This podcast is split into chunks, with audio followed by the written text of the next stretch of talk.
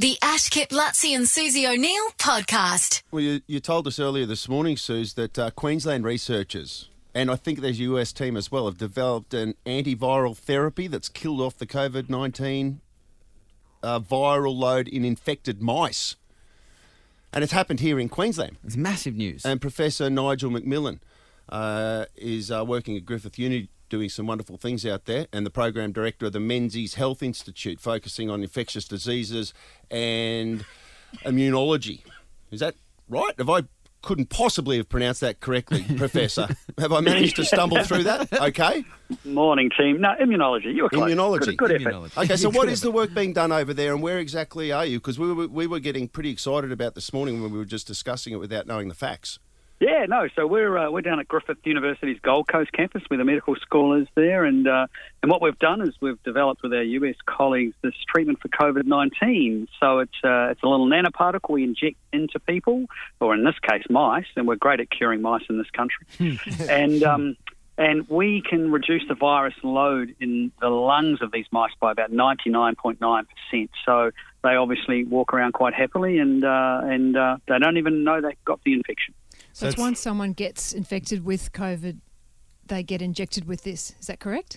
Yeah, so it's a therapeutic. So we've got these vaccines, but you know, once you get the virus, if you haven't been vaccinated, you need a therapy. Too late for the vaccine. This is something that uh, Anthony Fauci in the US has said we, we really lack this. We we need more of these. So this is a, a great example of a direct antiviral developed, yeah, right here in Brisbane. So Uh, having that success, sorry, with the mice, what is the next step before uh, it'll be able to be used on Yeah, humans? timeline.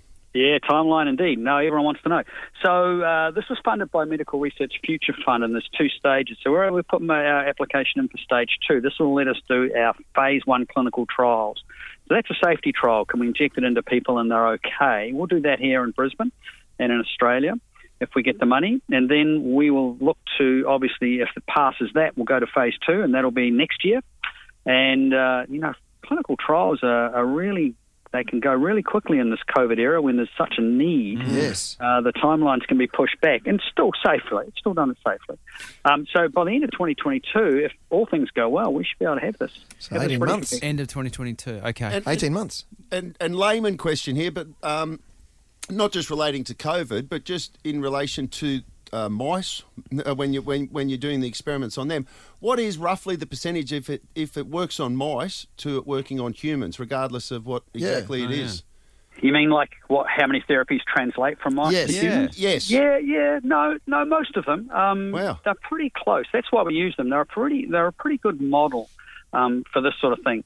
But the nice thing about our treatment, of course, is it actually works on all coronaviruses.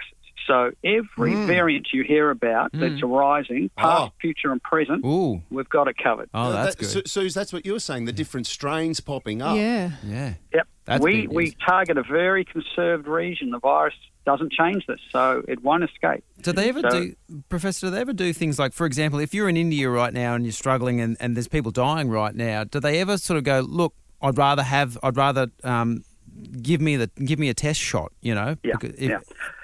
We call that compassionate use, and that certainly happens certainly in, in my other field of cancer, where you know some we can we can get ethical committees to give us compassionate use uh, on people who are terminal. Um, for COVID nineteen, uh, don't know, don't know if they're ethical. It's up to the ethical committee. I don't get a say. Huh, okay, is it but the it's same? possible. Yeah. Is, it, is it the same treatment as what you give to cancer? Because it sounds like it's um, targeted to the actual disease. Is that what you're doing with cancer? As well? Oh, you can come and work in my lab. Very clever. um, so it's called gene silencing. In fact, this whole technology was discovered and worked out by Australia back in the 90s uh, by a guy called Peter Waterhouse, who actually works at QUT now. Lovely Wow. fellow. Mm. Yeah, yeah, yeah. We do. We Queensland does good science. Anyway, Yeah. um, so so you could actually target any gene with this. So we've actually used this for cancer before, um, and that actually works quite well. Um, there's actually a product out in the market on based on this technology, which targets uh, blood clotting disorder. So you know, there's already something in the clinic, but there's no antivirals using this technology. So that's where we come in.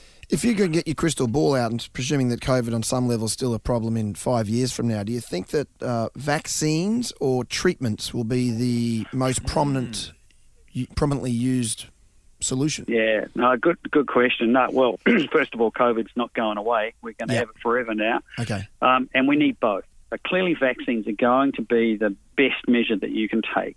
You know, that's going to cover the most people. But there are going to be some people who can't get vaccinated or who the vaccine doesn't take uh, just because of their immune function, and those people need therapies. And so, also, you know, we want people coming into this country, we want to open the borders up. Some people will come in and get COVID. Yeah. We can cover them with this as well.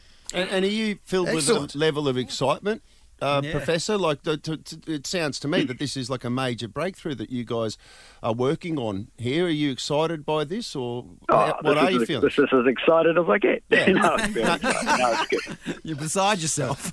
Oh, I tell you, you know, you know, scientists are a conservative lot, but uh, no, no, we're really excited by Yeah. this. The team's worked really hard. We only we only started this six months ago, really, and, Wow. and this has really come on. Um, you know, there's this collaboration between the people in Los Angeles and us has been beautiful, and uh, it's really worked well. So, uh, without the funding, of course, from the Medical Research Future Fund, we couldn't have done it. But well, that's been an excellent thing. Did So- it come down, yeah. sorry, just to an aha moment, or was there one thing, or was it just a natural progression of things? Like, the, Yeah, so we'd worked on this with uh, Hendra virus uh, years ago, but of course, you know, we only ever had seven cases of Hendra virus in, in the country, so there wasn't really a need.